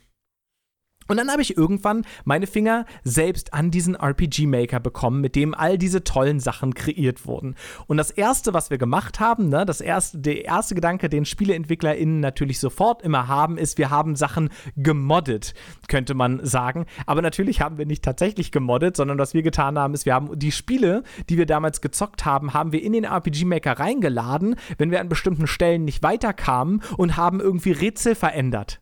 Ja, logisch. Ja, leichter gemacht. Einfach gesagt, der Schalter macht die Tür jetzt Klar. auf. Fertig. Ja? Fertig, bums, ha. Und so haben wir das Spiel halt gelöst, ja. Das ist eigentlich Cheaten in cool. Oder? Ich finde auch. Also haben uns damals ja. irgendwie eben nochmal anders dadurch auch mit den Spielen auseinandergesetzt. Und in dem Zusammenhang haben wir nun, mussten wir natürlich ein bisschen lernen, wie funktioniert dieses Programm, wie können wir hier Sachen überhaupt ändern. Das hat dann auch in drei von vier Fällen nicht geklappt. Aber äh, wir waren immerhin schlau genug, um eine Sicherungskopie zu machen. Aber in dem Zusammenhang haben wir dann natürlich auch gedacht, Mensch, wäre es nicht super, selber Spiele zu entwickeln? Und hier kommt jetzt eben mein erster großer Abschied mit ins Spiel. Denn ich habe damals ein Projekt angefangen und in diesem Projekt wollte ich starten in einer mittelalterlichen Stadt mit ein paar Zelten, die aufgeschlagen waren vor den Burgmauern. Und da wollte ich zu einem, dass man zu einem Lagerfeuer geht, was noch nicht entzündet war. Und während man mit dem Chef der Truppe spricht, eine Magierin einen Feuerball in diesen Holzscheit wirft und daraufhin das Ganze anfängt zu lodern und zu brennen. Diese kleine Mini-Geschichte irgendwie hinzukriegen im RPG Maker, hat der 13-jährige Niklas über Wochen lang sich dran verzweifelt, um dann zu sagen, und ich habe auch wirklich nie wieder zurückgeblickt, das war der endgültige Abschied. Wisst ihr was? Ich werde einiges mit meinem Leben anstellen, aber Game Designer, Game Designer werde ich nicht. Zum Glück hat das Can Reeves Gao ganz anders äh, gehalten. Der hat den RPG Maker gemeistert wie wahrscheinlich nicht so viele andere und war in der Lage, eine ganz, ganz packende emotionale Geschichte zu erzählen in diesem eigentlich sehr, sehr grundlegenden Instrument. Und das finde ich wirklich bemerkenswert, muss ich sagen. Aber worum geht's im Kern bei To the Moon? Es geht um eine Ärztin und einen Arzt oder WissenschaftlerInnen könnte man sie vielleicht nennen, die für die Sigmund Corporation arbeiten. Und die haben ein Gerät entwickelt, mit dem man in die Erinnerung von Leuten eingreifen kann, um sie so minutiös zu verändern, dass ihr Leben einigermaßen so bleibt, wie es war, aber ein bestimmtes Detail verändert wird. Also die Person sich darüber sozusagen einen letzten Wunsch erfüllen kann, weil sie in ihrer Erinnerung auf einmal eine parallele Realität, ein paralleles Leben, was sich abgespielt haben könnte und was diesen Wunsch beinhaltet, ähm, nachvollziehen können, bevor sie ihren letzten Atemzug tun und sich von der Welt verabschieden. Das ist das Grundsetting. Und äh, die beiden, das wird auch schon von Anfang an angedeutet, die haben ganz, ganz viele Kundinnen und Kunden gehabt. Aber der Johnny Wilds, den wir hier treffen, der ist ein bisschen besonders. Der hat sich nämlich nicht was ganz Einfaches gewünscht. Könnt ihr euch vorstellen, was der sich gewünscht hat, der Johnny? Da komme ich also gerade auch mit, dem mit dem Titel des Spiels nicht drauf. Ich habe tagelang überlegt, aber kam zu keinem Schluss. Richtig, der möchte den Saturn besuchen. Und, ah, nee, ja, nein, natürlich, genau, daher kommt der Titel des Spiels, ihr habt es schon geahnt, To the Moon. Johnny wäre so gerne auf den Mond gereist. Aber es fängt relativ schnell schon mit einer Komplikation an. Die beiden laden nämlich sozusagen eine Erinnerung von ihm, die erst ein paar Tage zurückliegt, als er aber noch nicht im Koma lag, um mit ihm zu sprechen und zu gucken, wie ist denn jetzt gerade dein Stand, ja, und fragen ihn, warum möchte er denn zum Mond? Und seine Antwort ist äh, relativ unbefriedigenderweise, ich habe keine Ahnung. er weiß es nicht. Er hat diesen Impuls, er möchte zum Mond, aber er weiß nicht warum. Und das macht die Sache natürlich ein bisschen schwieriger. Und so reisen wir praktisch in einer Mischung aus Christopher Nolans Memento und Michelle Gondrys Eternal Sunshine of the Spotless Mind. Von ja, sehr gut. ja, ja, ja. Vom Hier und Jetzt immer weiter zurück durch seine Erinnerungen als, als äh, älterer Mann, ja, Mann besten Alters, junger Mann, Teenager, kleines Kind und kehren so sozusagen zum Kern seiner Erinnerung und zum Kern seines Seins zurück, um herauszufinden, warum möchte er zum Mond aber, und da sind wir jetzt dann beim nächsten Christopher Nolan-Film, um auch so ein bisschen Inception-mäßig die Idee in seinem Kopf zu installieren, dass er vielleicht irgendwie die nötigen Schritte einleitet, um tatsächlich zum Mond kommen zu können. Gab es nicht auch mal so einen Arnold Schwarzenegger-Streifen? Total Recall. Ja, ich glaube, wo, wo, man so Urlaubssachen, also Urlaub machen kann, ohne im Urlaub gewesen zu sein, wenn man die Erinnerung Ganz einpflanzt. genau. Das ist genau Ja. das. Total Recall mit Arnold Schwarzenegger. Äh, gab auch einen Remake mit Colin Farrell. Äh, Würde ich euch nicht empfehlen. ja. Genau. Warum reden wir eigentlich jetzt gerade die ganze Zeit im Zusammenhang mit diesem super pixeligen, super simpel gehaltenen, grafisch gesehen ähm, Spiel eigentlich von so vielen grandiosen, großen, epischen Filmen? Dieses Skript macht aus dieser kleinen Pixelwelt etwas viel, viel Größeres und die Idee, diese Idee einzupflanzen als jüngste Erinnerung, um so den Menschen ihren letzten Wunsch zu erfüllen, ist eben sehr, sehr potent. So potent, dass Reeves auch tatsächlich gerade an einem Skript für eine Verfilmung von To the Moon mitarbeitet, beispielsweise. Also da schließt sich dann so ein bisschen der Kreis. Aber auch, weil es auch schon in der Spieleversion genau auf so eine reichhaltige Art und Weise rüberkommt. Und dann gibt es ganz viele kleine Sachen, Sepp. Ich finde find es ganz spannend, was das Spiel macht und auch wie du es jetzt gepitcht hast. Denn es macht letzten Endes, ist es die perfekte Variante des RPG-Makers. Es zeigt Mhm. genau das, ne, es stellt komplett zurück, wie das Ganze jetzt aussieht. Unabhängig davon, dass ich finde, dass es sehr, sehr, sehr schön aussieht, sehr stimmungsvoll auch. Aber eigentlich bleibt es ähm, optisch auf so einer Kinderspielebene, so wie du es vorhin auch beschrieben hast. Ja. Mhm. ja, und zieht aber die super große Geschichte auf, ja, ich so, wow, holy shit, was ist, boah, ja, und es bleibt aber trotzdem so klein, so, Ja. und ähm, das zeigt die ganze Macht dieses RPG-Makers auf der einen Seite und ist, glaube ich, auch Teil dieses Erfolges. Es passt überall rein, diese Geschichte, es passt in jedes Format, in jede Hosentasche quasi und sprengt trotzdem alles. Es gibt tatsächlich, sie machen an einer Stelle einen relativ guten Witz über diese Einschränkung des RPG-Makers, die ihnen nur zur Verfügung steht, um diese fantastische, riesige Geschichte zu erzählen. Und zwar stehen sie vor einem Fenster und schauen eine Rakete an, ne? Klar, to the moon. Und dann reden, und du siehst natürlich nur den mittleren Teil dieser Rakete aus der sehr beschränkten Kamera, die dir zur Verfügung steht. Und dann unterhalten sich darüber, wie unfassbar sowohl der Boden als auch die Spitze, aber leider nicht die langweilige Mitte dieser Rakete zu sein scheint. Ja, und das ist sehr, sehr, sehr schön. Ganz genau, ja. Also insofern auch das wird da so ein bisschen aufgegriffen. Und auch das war übrigens ganz interessant, wenn man so eine Geschichte so klein erzählt, kann sie so viel größer werden. Wenn du dann nämlich mal auf einmal nochmal ein ganz neues Set an Pixeln und Hintergründen siehst sozusagen, öffnet sich das Ganze auch nochmal so, wow, jetzt sehe ich hier tatsächlich einen Teil einer Rakete. Das ist ja ganz, ganz toll. Aber es ist eben im Kern auch eigentlich eine sehr, sehr persönliche Geschichte. Und ein Subplot, und es ist so wichtig, dass es nur ein Subplot ist, ist, dass der gute Johnny Wild ähm, eine Frau hat. Oder hatte, die ist zu dem Zeitpunkt, an dem das Spiel startet, schon gestorben, nämlich River. Und die Beziehung zwischen den beiden ist eine der Kernfacetten von diesem Spiel.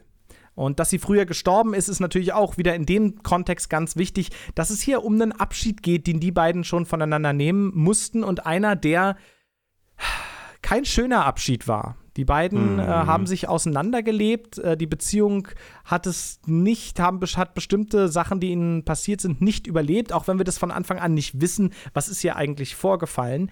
Und dieser Charakter hat gegen Ende ihres Lebens, River, hauptsächlich ihre Zeit damit verbracht, Hasen, Origami-Hasen zu falten. Und wir, wir merken, es gab ein traumatisches Erlebnis und so weiter und so fort. Und wir lernen sie auch kennen als jungen Charakter, als, als äh, kleines Mädchen und so weiter und so fort. Und erst sehr, sehr spät in der Geschichte lernen wir, dass sie Asperger-Syndrom hat, was sich auf dem Autismus-Spektrum bewegt. Ja. Und das beeinflusst ihren Charakter. Es ist nicht völlig egal, es wird thematisiert, aber gleichzeitig bestimmt es ihren Charakter nicht. Und viel mehr noch, es gibt eben nicht nur einen Charakter in der Geschichte, die an Asperger leidet oder vielleicht nicht mal das, sondern mit Asperger lebt, die wiederum ganz andere Auswirkungen dadurch spürt, die ganz anders damit lebt. Und da wird eben direkt eine Bandbreite aufgemacht und jetzt lehne ich mich aus dem Fenster und sage, wird sich hier von bestimmten Stereotypen verabschiedet, die wir vielleicht mit Autismus haben könnten. Ähm, und das wird ganz, ganz effektiv in die Geschichte eingeflochten, ohne dass es explizit darum geht. Und ich glaube, das ist hier ganz wichtig, ein ganz entscheidender Punkt, damit das gelingt. Und ich glaube, das ist, ähm, also es gibt ganz, ganz viele auch sehr starke Stereotypen auch im, also im Alltag, gerade über Autismus. Also weil, glaube ich, sehr viele Menschen gar nicht so viel darüber wissen, ist es mir schon oft passiert, dass, dass es dann hieß, ja, das sind doch die mit der Inselbegabung mhm. Äh, und die keine mh, Gefühle haben. genau. So, das ist, äh, also ich arbeite viel mit Autisten oder habe auch schon viel mit denen gearbeitet, das ist Quark. Also es ist auch, das ist nicht alles Mathe-Genies. So, und Ja. die sind auch nicht gefühllos. Also das, ist, das hat mit der Realität überhaupt nichts Ja. zu tun. Es mag auch Mathe-Genies unter diesen geben, aber also auch unter Nicht-Autisten gibt es Mathe-Genies. Ja, also finde ich eigentlich ganz schön, dass, es, dass, dass das Spiel das mal aufmacht. Sachen aufzuarbeiten, die jetzt nicht den gigantischen Personenzahl betrifft. Wobei natürlich Autismus trotzdem was ist, womit viele Menschen leben, ja, und auch vielleicht viele, von Das denen stimmt. wir es dann gar nicht wissen, denn das ist genau so eine Geschichte, die hier nochmal aufgegriffen Ja. wird. Ähm, eine Freundin von River, die, die auch ähm, mit Asperger-Syndrom lebt, die zum Beispiel hat das sehr, sehr früh herausgefunden und hat über bestimmte therapeutische Maßnahmen ganz früh gemerkt, wie sie das maskieren kann. Also wie sie bestimmte Probleme, die sie hat, um soziale Situationen zu lesen, beispielsweise, wie sie die ausgleichen kann, ähm, so dass es anderen Leuten gar nicht auffällt, ja. Und das ist was, was River zum Beispiel gar nicht hat, ja. Und dann gibt es eine sehr, sehr pointierte Szene, in der es darum geht, wer von den beiden hat es denn jetzt eigentlich besser getroffen? Ja, ist es Ja, Isabel, gut. die ähm, nämlich bei der das kaum auffällt, sozusagen kaum jemand merkt, oder ist es River, die viel mehr, und das betont dann eben ihre Freundin, die viel mehr tatsächlich noch sie selbst sein kann, weil sie eben nicht von klein auf gelernt hat, immer ein Schauspiel abzuliefern. Ja. Und Ja. Die Darstellung hier wurde übrigens auch von einigen Kritikerinnen und Kritikern, die auf dem Autismus-Spektrum sich befinden, Laura, Laura K. Dale sei hier genannt, hat das Spiel beispielsweise dafür auch sehr gelobt, für die sehr, sehr nuancierte Darstellung und das in einem RPG-Maker-Spiel. Ne? Muss man wirklich immer und immer wieder betonen. Das ist schon wirklich, wirklich fantastisch. Das darf man, darf man dabei wirklich nicht vergessen. Gerade nuancierte Ansätze in komplexen Dingen sind immer einer der Wege, mit dem man sowas zumindest mal thematisieren kann. Aber du hast richtigerweise gesagt, dass das gar nicht im Vordergrund steht. Genau. Das ist nicht, das ist nicht das Spiel, in dem jetzt mal über Asperger gesprochen wird, sondern das ist halt einfach ein Teil dieser Geschichte. Ein wichtiger, ein nuancierter Teil, aber eben nur ein Teil. Und was ich ganz schön finde, ist, dass es eine einzige Szene gibt, in der sozusagen unterschieden wird zwischen äh, den, den Menschen, die hier jetzt kein Asperger haben und denen, die es haben. Und da wird eben nicht gesprochen irgendwie über die Aspergers oder die Autisten oder so, sondern äh, das, da wird der Spieß umgedreht. Da reden wir dann über die Neurotypischen. Ja? Ihr Neurotypischen werdet nie verstehen, kann man das. Das fand ich so eine Kleinigkeit, die Clever. so wichtig ist, um, um klarzumachen, äh, die Perspektive, die wir irgendwie als Menschen, die davon nicht betroffen sind, dass das nicht die Standardperspektive sein kann und nicht immer den Standard einnehmen sollte, ähm, wird da ganz, ganz clever, ohne dass eine große Nummer draus gemacht wird. Ja, die Szene ist schneller vorbei, als ich sie jetzt nachbeschrieben habe. Ähm, Wird es ganz, ganz effektiv gemacht und das hat mir persönlich wirklich nochmal auch geholfen, mit dieser Geschichte eine Verbindung zu finden.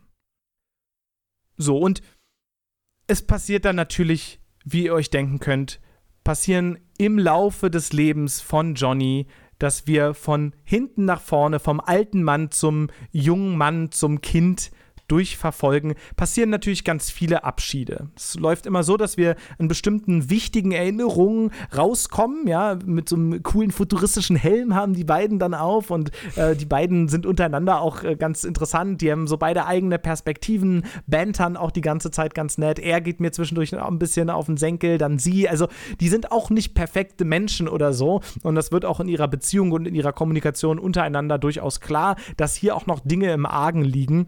Und äh, die werden dann in der Sequel beispielsweise auf jeden Fall auch besprochen. Also das haben sie ganz schön gemacht, dass es klar ist, das ist jetzt für die beiden ein wichtiger, aber nur ein Fall sozusagen unter vielen. Und während wir uns also äh, durch, die, durch die Geschichte dieses alten Mannes bewegen, finden wir immer Gegenstände, die ihm besonders wichtig sind. Und dann puzzeln wir die ein bisschen zusammen. Das ist sozusagen die Gameplay-Mechanik auch hauptsächlich, dass wir die eben finden und dann zusammenpuzzeln, um damit weiter zurück in seine Vergangenheit reisen zu können. Und natürlich gibt es dann Komplikationen Kommunikation. Und am Ende ist im Kern seines Wunsches und seines Lebens und auch von vielen Dingen, die in seinem Leben eben traurigerweise nicht so gut gelaufen sind, ein ganz dramatischer Abschied, aber einer, den ich an der Stelle nicht spoilern möchte, denn das ist genau der Part des Spiels, der auch das zu einem sehr, sehr emotionalen Spiel macht, also unter anderem, und einen, den wir, glaube ich, ohne den wir auskommen. Wir müssen jetzt nicht genau sagen, worum es da ging ihr solltet nur wissen, dass es eben noch einen weiteren großen Abschied gibt, der dem Spiel am Ende nochmal ein ganz anderes Licht, ein ganz anderes Gewand gibt und der tatsächlich dazu geführt hat, dass ich ungefähr die letzten 30 Minuten dieses Spiels, ist kein Scherz, durch einen konstanten Tränenschleier gesehen habe. Äh, das war schon, das war schon ein bisschen heftig. Ja, das ist aber, glaube ich, bei diesem Spiel eine häufige Reaktion. Hm. Von, viel, von, von vielen, die, äh, die, die das Spiel gespielt haben, ist dann immer so die, die Stimmung so, ja, warum auch immer die letzte halbe Stunde immer so verwischt sein muss auf den Monitoren, verstehe ich auch nicht. Ja, komischer Effekt. Komischer Effekt, warum das immer auf der halben Stunde?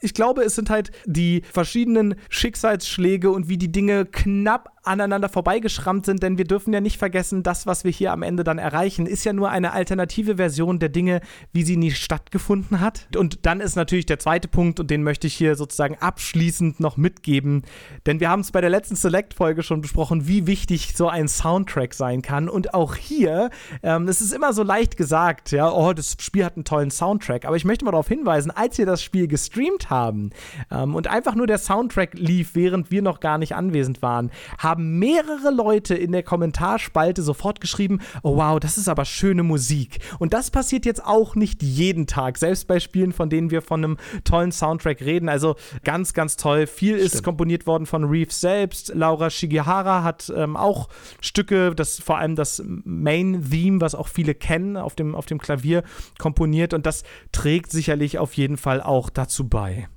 Sehr schön, Niklas sehr, sehr schöner, ich offen wohl vor, mal sehr, zu sehr schöner Pitch. Vielen Dank für diesen Zugang. Ich glaube, dass äh, du dir da einen sehr schönen und traurigen Abschied ausgesucht hast. Ganz genau. Es ist ein Spiel voller Abschiede. Ich kann allen nur empfehlen, das Spiel dauert ungefähr vier Stunden. Ja, die restlichen Abschiede einfach noch selbst zu finden. Ja, es ist nämlich auch ein Spiel, wo es darum geht, Dinge zu finden und eben auch einen persönlichen Abschied. Wovon man sich allerdings nicht verabschieden muss, ist diese Reihe. Denn, ich habe es schon angesprochen, es gibt eine Sequel, die kam im Jahr 2017 raus, Finding Paradise. Ich habe sie selbst noch nicht gespielt, werde das aber noch nachholen. Ich wollte nur warten, denn Ende diesen Jahres oder Anfang nächsten Jahres, mal gucken, es wird sich bestimmt noch mal verschieben, kommt Imposter mhm. Factory, der dritte Teil von der Trilogie. Und wer jetzt sagt, naja, toll, so ein Spiel mit so einem Alleinstellungsmerkmal ähm, war dann sehr erfolgreich und auf einmal wird dann eine Sequel draus rausgebastelt und dann ist es auf einmal eine Trilogie. Nein, tatsächlich war das Spiel von Anfang an als Trilogie angelegt. Tatsächlich war Johnny Wilds und To the Moon nur einer von vielen Fällen von den beiden Hauptcharakteren, die wir nämlich auch spielen. Dr. Watts und Dr. Rosaline und weitere werden folgen und auf die bin ich persönlich sehr gespannt. Und zum Thema Abschied sind uns aber noch viele, viele andere Spiele eingefallen, mm. die es jetzt ganz, ganz knapp nicht geworden sind. Ähm, Moritz, was war noch in deiner Überraschungstüte dabei? Ja, ich habe auch noch zwei andere Spiele gefunden oder waren in einer engeren Auswahl. Das war einmal That Dragon Cancer, in dem ein mhm. Spieleentwickler den sehr, sehr frühen Tod seines Kindes verarbeitet hat und auch hoch erwartet wurde. Ich glaube, am Ende waren die Erwartungen ein bisschen höher, als ähm, das, das Spiel am Ende äh, die erfüllen konnte. Ja, da Ähm, würde aber ich- mitgehen. Genau, das hat Niklas mir auch gesagt, aber ich habe selbst noch nicht gespielt, aber werde es bestimmt auch nochmal tun, ähm, um einen eigenen Eindruck zu verschaffen. Und ähm, ein auch sehr neues Spiel, Hades, in dem es darum geht, dass Mhm, ja. der Sohn von Hades die Unterwelt gar Zagreus. nicht mehr so geil findet ähm, und äh, auf dem Weg durch sein Kinderzimmer eine Tür nach draußen findet und mit der Hilfe der Götter des Olymps den Weg nach draußen findet. Ist so ein ähm, Roguelike, macht sehr großen Spaß, äh, ist auch gerade auch eins meiner Lieblingsspiele und passt, glaube ich, auch ganz gut zum Thema Abschied. Denn der Hades muss den immer wieder mal probieren. Wenn er stirbt, muss er nochmal Mhm. Abschied nehmen von Papa. Abschied aus der Unterwelt. Das wird sicherlich noch irgendwann mal Thema sein, dieses Spiel, da bin ich sehr sicher. Na, schauen wir mal. Aber was wäre denn heute bei dir Thema gewesen, Sepp, wenn es nicht das Spiel gewesen wäre, What Remains of Edith Finch? Es wäre Brothers gewesen, A Tale of Two Sons. Ich will da gar nicht zu viel zu sagen, aber man spielt quasi zwei Personen, die sich gegen, gegenseitig brauchen und ihrer, in ihrer Spielmechanik auf dem Controller voneinander getrennt sind. Und man braucht quasi, man muss mit beiden Händen unabhängig agieren, um im Spiel vorwärts zu kommen. Unfassbar toll, ganz, ganz super. Ich glaube, noch nie hat mich ein Analogstick so zum Heulen gebracht. Aber ja, oh ja, das ist sehr, sehr, sehr gut. Auch das will ich nicht spoilern. Ja. Und äh, The Wanderer, ähm, äh, Frankensteins Creature, das ist ein ganz tolles Spiel. Das ich, hatte ich deswegen in der Idee, weil es in der, in der Erzählung von äh, Frankensteins Creature im Original ja darum geht, dass die Autorin den Verlust äh, ihrer, ihrer eigenen Kinder äh, da eben auch versucht hat zu verarbeiten. ja. Niklas, wie sieht's denn bei dir aus? Genau, ich hatte auch noch zwei Spiele auf dem Zettel. Einmal war es Journey. Das ist sicherlich eher in einem metaphysischen Sinne ein Abschied, genau. Ja, aber das habe ich äh, nicht genommen, glaube ich, weil ich es an einer anderen Stelle wahrscheinlich noch passender mal mitnehmen könnte. Ich bin mir sicher, Ja. auch das ist ein Spiel, was es irgendwann noch mal in den Cast schaffen könnte. Und das zweite war eins, was ich erst dieses Jahr zufällig gestreamt habe, nämlich Spiritfarer. Ein Spiel, was sehr, sehr vielversprechend angefangen hat. Im Stream haben es einige vielleicht gesehen und fanden es auch gut, genauso gut wie ich vielleicht. Es geht auch darum, Abschied zu nehmen von Familienmitgliedern, die dargestellt werden in Tierform und äh, um deren Bedürfnisse man sich kümmern muss, während man sie über den Fluss Styx begleitet. Ein Spiel, was aber aus meiner Sicht am Ende nicht ganz halten konnte, was es am Anfang versprochen hatte. Es wurde irgendwann sehr, sehr repetitiv und mm, ja, und so hat es dann eben nicht so ganz nach oben bei mir geschafft. Aber Ja. Aber, ihr Lieben, wenn wir uns ja jetzt von Moritz in dieser Form verabschieden, sind wir ja trotzdem nicht zu zweit, sonst wären wir ja Handja Join. Und an der Stelle möchte ich fragen, lieber Michi, wenn du heute dabei gewesen wärst in der Folge, was wäre denn dein Spiel zum Thema Abschied gewesen? Hey, ihr drei, na? Hey, Michi. Was geht? Du Ich auch toll, dass du die ganze, die ganze Folge lang ruhig warst, Michi. Ich habe mich doch gerade rübergebeamt. Also, wenn ich beim Thema Abschied dabei gewesen wäre, hätte ich mich für World of Warcraft entschieden. Einfach aus dem Grund, dass ich dort so sehr oft Abschied nehmen musste von Gildenmitgliedern, Community-Mitgliedern. Wow, ja. Sehr gut. Und, und das Thema Abschied einfach sehr zentral war für die Spielerfahrung, weil die Zusammenkunft der Community ist das eine, aber auch immer wieder das Abschiednehmen von Leuten, die sich dann wieder ins Real Life oder zu anderen Spielen verabschieden, hat eine sehr interessante Dynamik reingebracht. Das wäre mein Pick gewesen. Cool. Oh, sehr, sehr spannend. Stark. Das äh, muss ich sagen, ist natürlich dann auch sehr vielversprechend, was wir dann in Zukunft noch von dir erwarten dürfen. An der Stelle möchte ich wirklich nur noch mal sagen, Moritz, ich danke dir für ein äh, total fantastisches Podcast-Jahr, für zwölf krass tolle, jetzt 13 krass tolle Hendiatris-Folgen mit dir. Äh, du wirst uns ja nicht komplett verschwinden, du wirst uns äh, erhalten bleiben. Der Abschied bleibt ein kleiner, ein weicher Abschied, wie wir vorhin gesagt haben. Für Hendiatris Spezial bist du weiterhin vorhanden, bist du weiterhin an unserer Seite und wir freuen uns natürlich, genauso wie letzte Folge auch schon, dass wir mit Michi in irgendeiner Form in der Lage waren, äh, dich im Podcast mit einer kompetenten Person zu ersetzen. Ciao Moritz, herzlich willkommen Michi. Genau, so sieht's aus. Aber was steht denn nun nächste Folge an? Oh ja, Michi, erzähl gleich mal, dein Thema. Tja, das durfte ich mir aussuchen. Ähm, ich hatte kurz über großtrabende Themen, tiefe Einstriche, sonst was überlegt, aber dann habe ich Ja, mich doch ja. dafür entschieden, mal so was ganz Kleines, Poppiges. Ja. So, Okay, so, ein- so, ein- ja, so ein aha. schnittiges Thema. Schnitt- Da kann man sich dran schneiden. Hm. Papier ist unser Oh. Thema. In der nächsten großen Hendiatris-Folge geht es um das Thema Papier. Und da Hm. werden wir uns alle Gedanken machen, was wir da hingehend verteidigen wollen, wie ich es ja immer gerne sage. Hm, hm, hm. Dann kann ich auch mal eine, eine Nachricht äh, bei Instagram schreiben, was ich hätte viel besser genommen, logischerweise. Natürlich. Stimmt. Sehr Da, gerne. da bin ich jetzt schon sehr Ah, gespannt. Michi, also meine Denkmurmel ist schon ganz schön angestrengt, muss ich sagen. Die raucht schon, aber bis zum Dabei nächsten sind Mal. hinter dir so viele Papiere zu sehen. Genau. Aber die kann er gar nicht nehmen. Die Rechnung. Da seid ihr mir auf jeden Fall schon einen Schritt voraus, weil bei mir läuft jetzt im Kopf natürlich die ganze Zeit nur Paper Cut von Linkin Park. Ähm, was, was soll man machen? Ich stelle mir gerade vor, wie, wie Sepp eins dieser Bio-Lehrbücher in sein Laufwerk stecken möchte. Aber es ladet nicht.